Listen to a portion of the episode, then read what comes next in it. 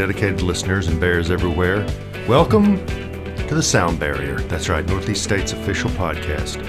Bringing it to you live here today from the uh, Entertainment Technology Studios on the Blountville campus. And we're here with our good friend, Mr. Jim Kelly, Assistant Professor of Humanities and History here at Northeast State, a beloved professor.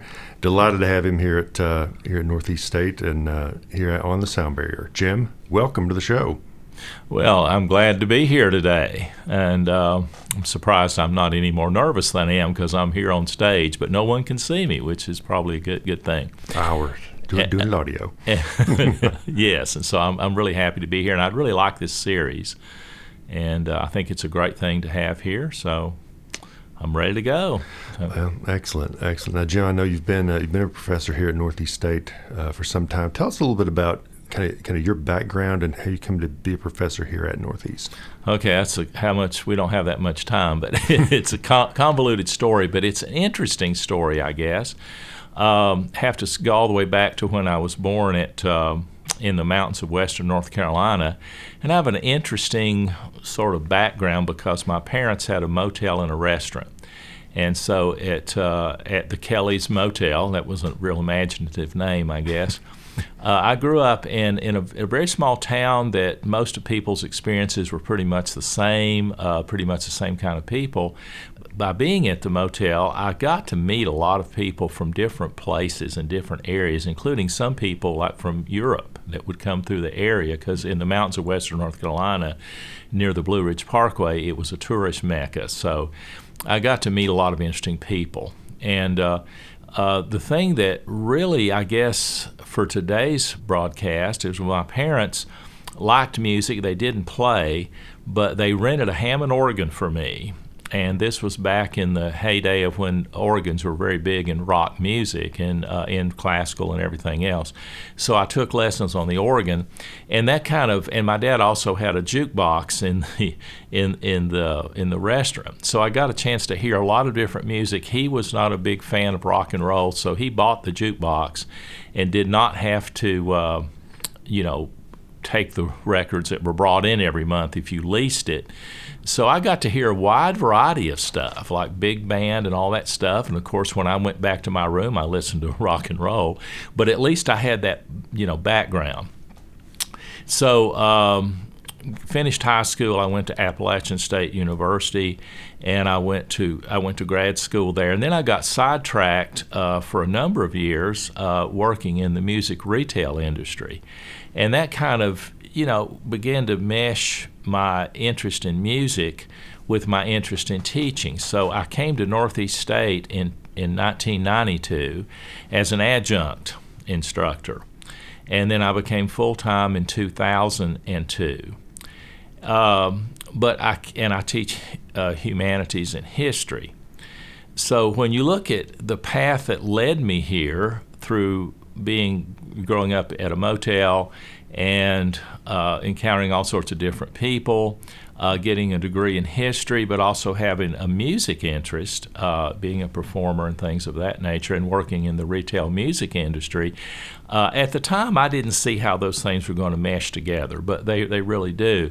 Um, I will have to say that I did not like the history classes I took in high school and college because they were lecture and you you looked at a bunch of facts and dates on a list and you memorized those and you took tests. And I said, one day I may take revenge on all of that. So that's where we are today. Um, when I walk into a classroom today, I don't see it as a, you know, the old adage uh, if you're a hammer, everything looks like a nail. Uh, right. Uh, if you're a musician, everything looks like a chord chart. or, or uh, when you walk into a class, you don't see a, a group of students, you see a group of musicians who are in the band. And so that kind of thing is really the, uh, the what has shaped me in terms of how I look at, at, at music and and uh, and teaching. And so um, I guess we could start out with something where uh, we play a little thing that I, I, grew up playing, and most people do when they uh, they play. It's a little piece called Heart and Soul, and it's designed as a duet. So you know, one person sits on the left side of the keyboard. I'm just here by myself today, unless you want to play, Tom. Unless you want to uh, I'll sit this one out, Jim. I'll leave it to the. Okay. So anyway, it starts out. I'm sure everybody's heard this. It's one of the first pieces anybody learns on the piano, and the person sitting on the left would do this.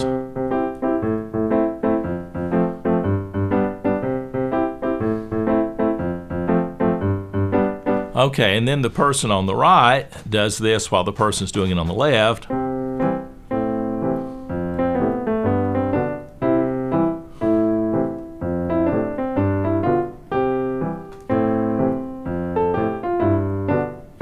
Okay, you do that. Of course, everybody knows that song. Everybody knows that song, and I uh, was playing both parts there. Now, I call that the standardized test version of the song if this were a standardized test class that I was doing, there would be only one correct way to play the song. And it's exactly like I just did it. Right. And if somebody did it differently, uh, they wouldn't get a good grade. So I think my musical background has taught me that you know there's different ways to approach how you how you learn, and so one way to do that might be to play it very standardly, but then you can mix it up a little bit and do stuff.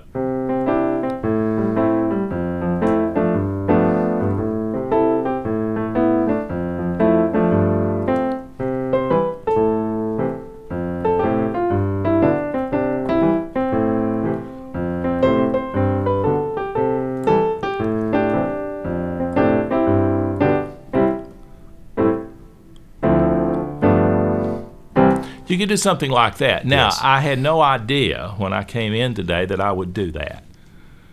Improvisation. Improvisation is an important thing. How much now? Let me ask you that question as we kind of move into um, into music and in the classroom. Mm-hmm. How much? Uh, how much do you translate musical improvisation into teaching in the classroom? Okay, well, first of all, yeah, I'm not talking about music in the classroom, mm-hmm. but treating the classroom as a, a, a musical composition. Right. Uh, there's a number of ways that we can uh, kind of approach that. First of all, if you're teaching like history, as I do, uh, there are established facts and dates. Sure, that can't be changed. The events of the class do not change. So, like in Heart and Soul, if I'm improvising on Heart and Soul, I'm still doing that. Kind of stuck with that. Right. So I have to use that as my facts and dates.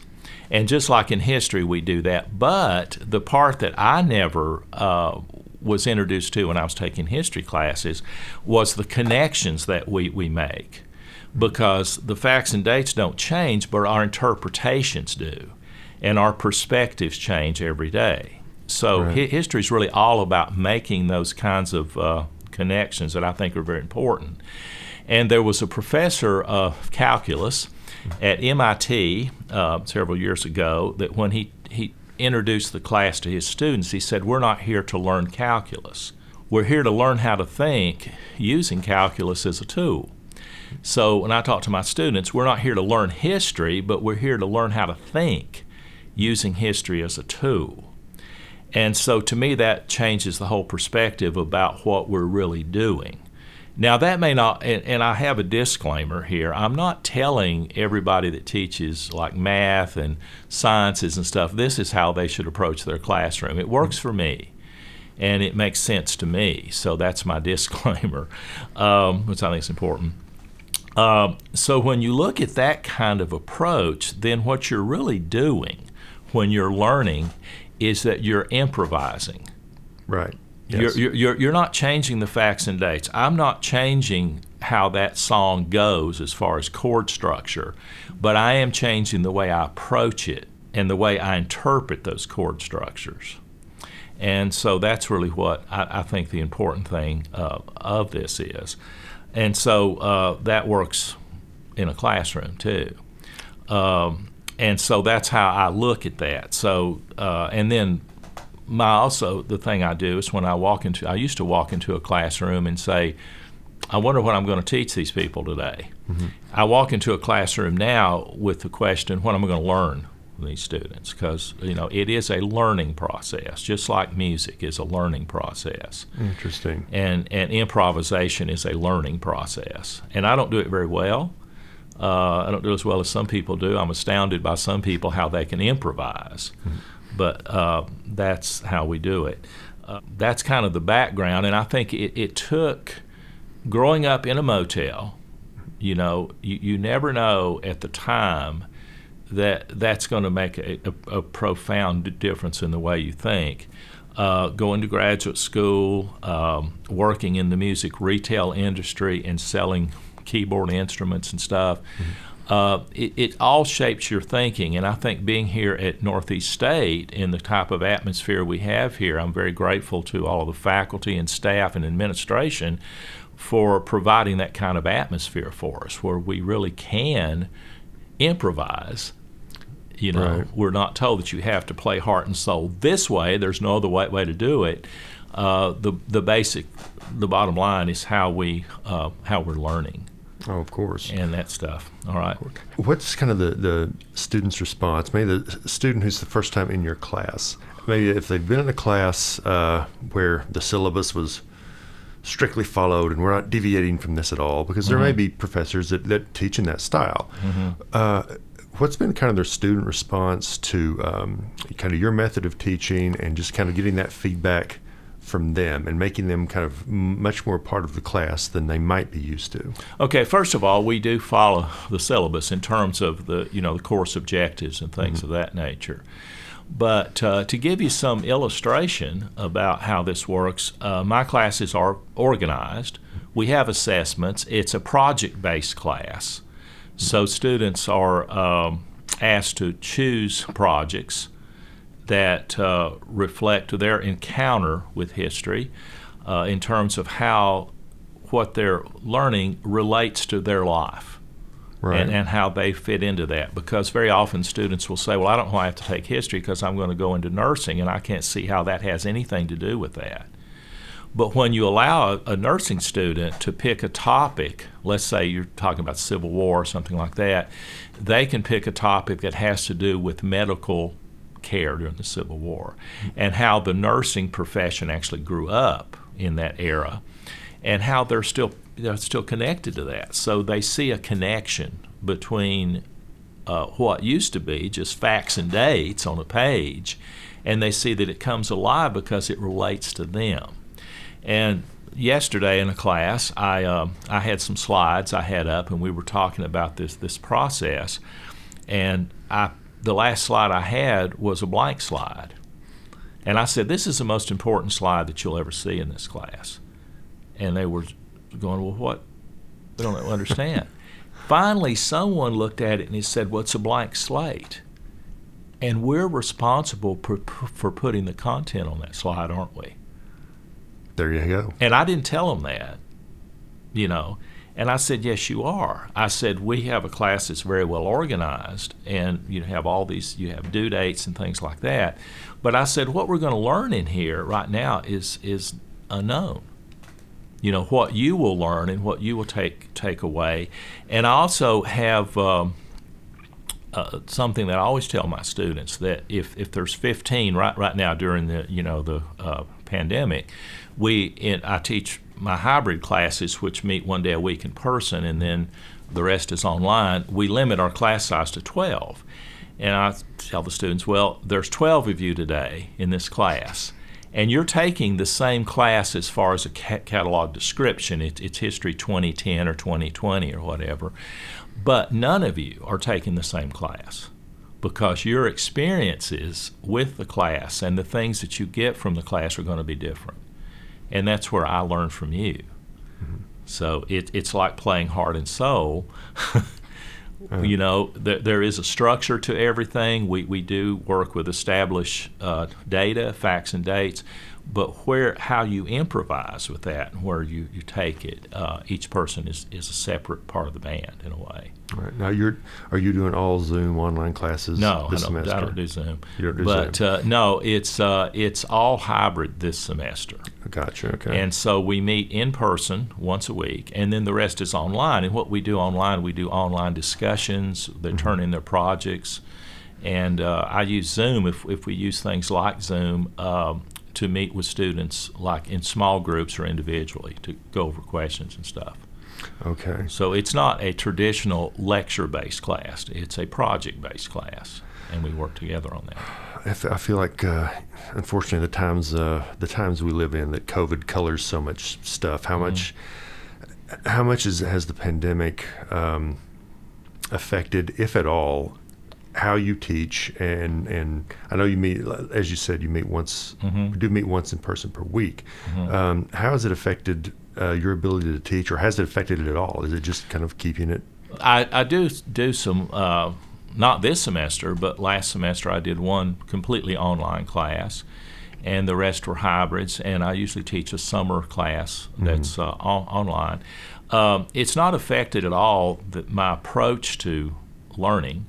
Mm-hmm. You know, the project-based approach to learning. It's not really changed that. Uh, what it has changed, uh, if anything, it's changed the you know the class size, which is smaller, which makes my approach a little bit better in a way. Um, but as far as my expectations of students that they they create projects that are connected to their interest, that hasn't changed at, at all. Um, but I do realize that students are under a lot of stress and strain that they normally would not have been. Oh, of course. B- because of their family lives. And so, for that reason, in my history class, I almost always have a couple or three students that do a project on, and, and we don't just do one project, we do three, uh, based on the pandemic. Like, what's the role of disease in American history? What's the role of pandemics? And, and you, you get a sense of, uh, of context and perspective that way that you don't always get in a textbook. Right. Because no American history textbook at this point is going to have the pandemic in it. No, it's it's history. We're living history, as we're living history. But there there is a you know, yesterday I, I put up a slide just for fun at the beginning. It's kind of an icebreaker, and it showed a group of um, I think it was in the early '60s, and the polio vaccine, which started out as a vaccine, then it became like a little substance on a sugar cube. It showed people in a car in California in a lineup of automobiles getting their vaccine. Wow. Early 60s. Early 60s. Then I immediately put up another slide showing a group of people in a car in California getting their COVID vaccine.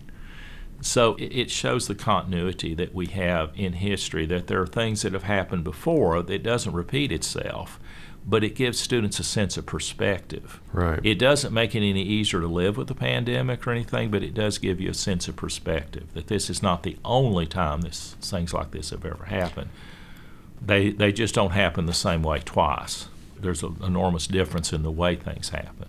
Well, yeah, what's the merits of kind of bringing that especially visually, instead of just memorizing dates out of a book mm-hmm. in history, mm-hmm. to kind of keep reminding people, look, all history is very important, and we, yes. we need to keep that at the forefront right. of our minds, and we keep, need to always keep learning about it and right. having a different view about it. Right. Okay. Well, actually, actually I, I tell students there's, in a sense, and this is not just a selfish or self-serving sort of thing. There, there's history with a big H and history with a small h. The small h is classroom history, which you, you can accept or not accept. You can like or dislike it. History with a big H is our own experiences in life. It's history in that sense is everything that human beings have ever done throughout time everything. Mm-hmm. we, we, don't know about all of that. We don't even know our own own history completely. We've forgotten most of it. True. but that's the history that i want to concentrate on. History as lived experience that is also applicable to any career you go into or any uh, you know anything in your life it goes back to that statement that you know his, we're, we're not learning history but we're learning how to use history as a tool to learn how to think exactly yeah. and that skill goes a long way and also we don't do it in a chronological order necessarily because if you're if you're talking about the coronavirus pandemic you start now and then you go back as far back as you want to go with the smallpox ep- epidemic in, in, in the 15th century. There were various smallpox uh, epidemics throughout American history. So you have to look at the big picture, and that makes more sense because you're looking at a common theme. Right. Uh, throughout history. And um, a very famous French movie director, uh, you know, made a statement one time that every story has a beginning and a middle and an end, but not always in that same order. so, oh, okay. so sometimes when you learn history or learn anything about human experience, you start at the middle, or you mm-hmm. start at the what is now the end, which is today. It's not the end, and you to to get back to the beginning of it, you have to start somewhere else in the story. Right.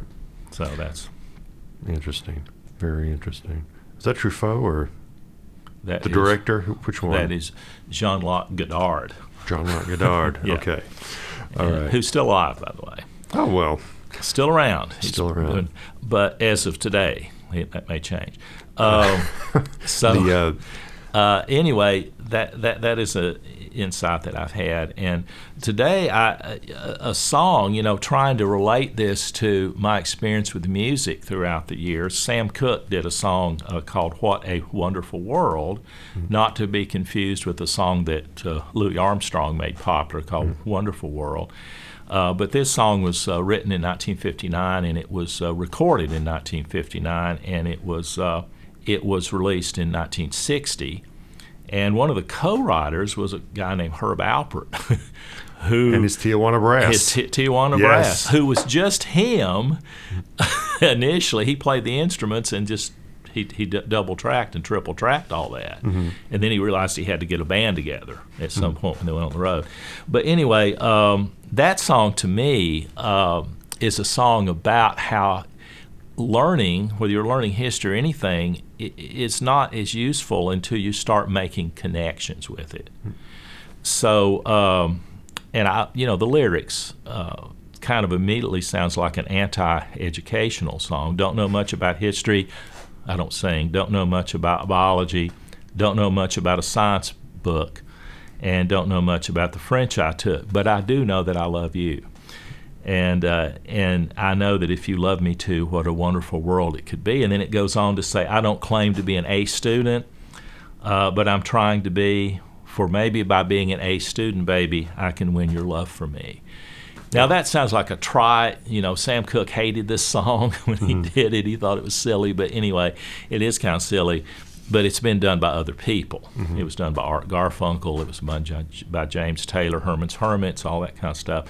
But the basics of this song, if you examine it, is that learning has to have some sort of connection. If you're learning history because you want to win the love of someone, that's a connection. yes. But if you're learning history just because you want to pass a test or get through, then there's no connection there.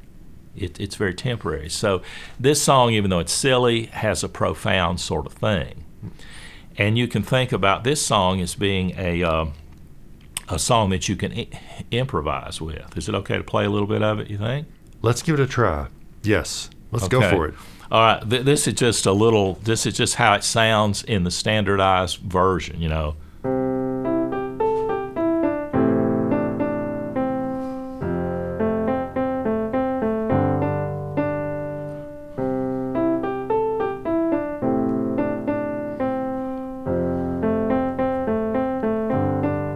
Goes like that. Yes. That's the standardized version, testing version of it. That's how you know the correct way to play it. But it and also if you listen to it, it sounds like this. The same chord progression. So there's where we find connections, you know, to the thing. But if you really want to play it, you know, you really want to have fun with it, you can do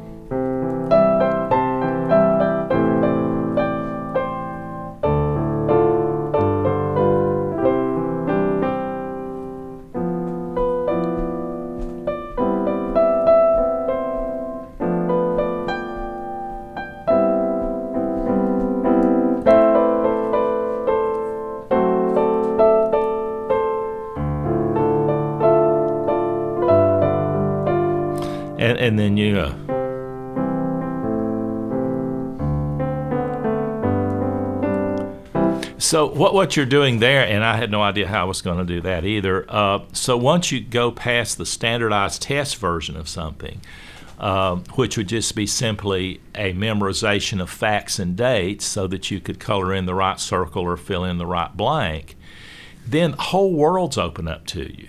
You know what a wonderful world this would be because you're you're then able to take those basic things and create connections. You're not really creating because they already exist. It opens up connections, things that you didn't see before. And to me, that's the whole point of learning how to think by using a subject as a tool. Right. Get, get the foundations. Once you Right. have that basic that foundation, you master that. Mm-hmm. The sky's the limit. And of course, the disclaimer is is that if you're doing a class in math or biology or something, but however, even in those topics, pe- people improvise. You know, that's how we learn about cracking the genetic code Oh yes. because someone learned how to think by using biology as a tool. Absolutely. Uh, math doesn't stand still; it changes. All, all of the sciences, and so uh, we don't make up stuff in history. We just simply find connections that are meaningful. right. Right. Who who were your favorite artists growing up? Who, who, You who were mean some musicians, musicians? really? Yes. Of, Uh, I guess, of course, you know, we all have dates that we, we, we pin our lives to. You know, some people, you know, tragedies like 9 11, uh, the Kennedy assassination, but, but Fe- February the 9th, 1964, is a date that changed my life. It was the night the Beatles appeared on Ed Sullivan. And so, regardless of what you think about the Beatles or anything, it, it, was a, a, game changer. And that's the date that I look at. And uh, because I played the organ, you know, uh, people like, you know, the MGs, you know, Booker T and the MGs oh yes. with their version of Green Onions. It opened up because at that time the Hammond organ was used a lot in church. It was used in jazz too, and I learned I was playing it at my, my church, and I thought we you know the first song I ever played in public was "Just as I Am," the the hymn. oh yeah. Yes. And you know, people would say, "Well, that's what this organ is all for. It's just that's all you do is play church hymns on it." Well, Booker T and the MGs used it in a different way, and I thought, "Well, gosh, you can do green onions on this organ." Well, that opened up the world for me too, and and that's how I began to th- think about history.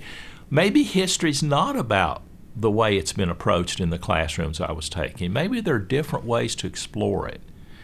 And so I have people like that. And then jazz has been a big influence on me. But interestingly enough, I didn't start listening to jazz very much until I was uh, in college or more. And so, you know, di- di- different things open up to Right. me. Like, you know, a good example is Pink Floyd's album Dark Side of the Moon, which is a wonderful album. Masterpiece. But yes. I didn't hear that till several years after it came out.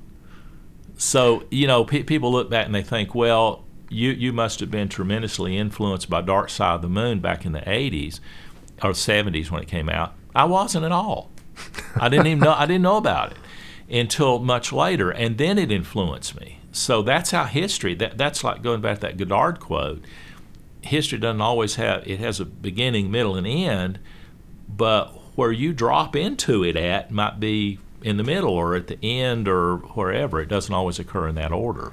Do you find people like that that kind of go back, rediscover music Mm-hmm. that's been happened even in the 70s or 80s or even all the way back to the 50s, Uh-huh. and they think, "Wow, where did this come from? Who was doing this?" Yes. Is is that a common thing you you hear from students, peers, generally? Yeah. And, and then I get people who are stuck. That you know the statement that well, music died in 1970 because there hasn't been any good music since 1970. All of it's not any good now, and it was all great when I was growing up. well, that is you know nostalgia, which I try to fight against when I Yes. when I teach history. Uh, yeah, there were some good things, but then there was some awful music in the 1960s. Yes, there know. was. Uh, and I can, if we had another podcast, I could come. But Another episode we'll get on. but my de- definition of what is really bad is not everybody's definition of what is really bad, and I don't pass that off as well. I'm the authority on this because some things I think were really good uh, may not be, and then some songs I just thought were wonderful in the past. Now I listen at them and I cringe, and I go, well, how could I possibly have listened to that? Right. So I think you always have to keep an open mind, keep your open. And with streaming, I tell students this, you know, now with movies and TV shows and music, there's no such thing as old music or old movies or old uh, TV shows because we have them now in our phones. So, uh, you know, Sam Cooke is just as current as Ed Sheeran is. Yeah, Uh, his- interesting way to look at it. Whereas before, unless you had a copy, a physical copy of Sam Cooke's song, or a record store, which you don't have anymore, that you could get it at, your chance of hearing it today would be pretty nil. Yeah, But today, I go to my phone. And so that idea that it's old music or anything old, it just disappears. I mean, it, Spot it, it was recorded at a certain point in time, yes, but it's not old anymore. It's current. Spotify, Pandora can bring It's us cha- anything at any moment. Yeah, Yeah, and that's true with movies and with, you know, photographs and everything. It's just all out there. So the whole world is our textbook and the whole world is our classroom. So we just, you know, have that. We just have to learn how to how to deal with that. So in my classes with with project-based learning, uh, students are able to take advantage of that whole thing out there. You know, the whole world. And they're the first generation to be able to tap into that. It's it's just so vast that it's you don't know where to start. it's fairly amazing. It is. It is. Jim, are you ready for our three question flash round challenge? Oh my gosh. Three All right. questions. I have the right to not answer them properly. I You guess. can, yeah. Or I could it's make it's up an either or. These are an either an either or question. Okay. Are you ready? Flash round. Yeah. Here we go. Oh, Batman or Superman? Batman.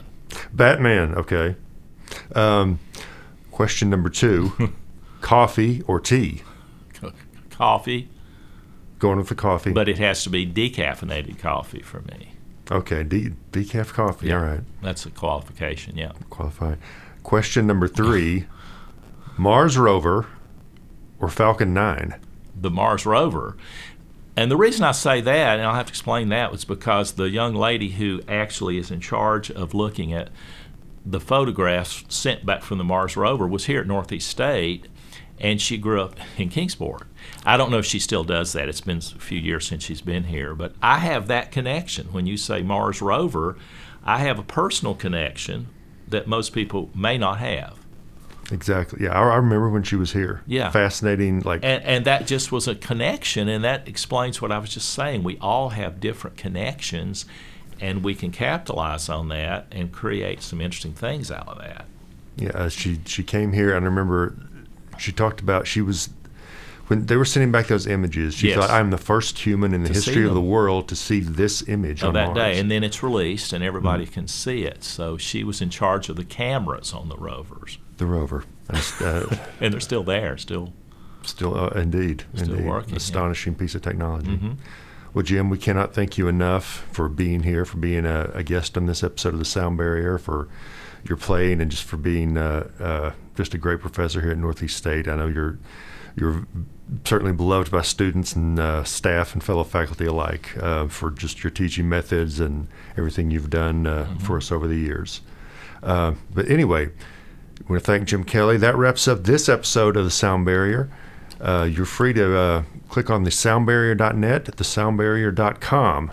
Go to both of those websites and smash that old subscribe button, the thesoundbarrier.net or thesoundbarrier.com. Either one will take you there. We're on Spotify, Pandora, iHeartRadio, iTunes, Google Podcasts. The Sound Barrier's out there. Subscribe and to hear this episode and many other great episodes we've got coming up. Also, wouldn't be wouldn't hurt you to go to northeaststate.edu. That's Northeast State Community College. We're uh, rolling through the spring semester, but hey, we're going to start registering to the fall 2021 semester and the summer the summer 2021 semesters as well.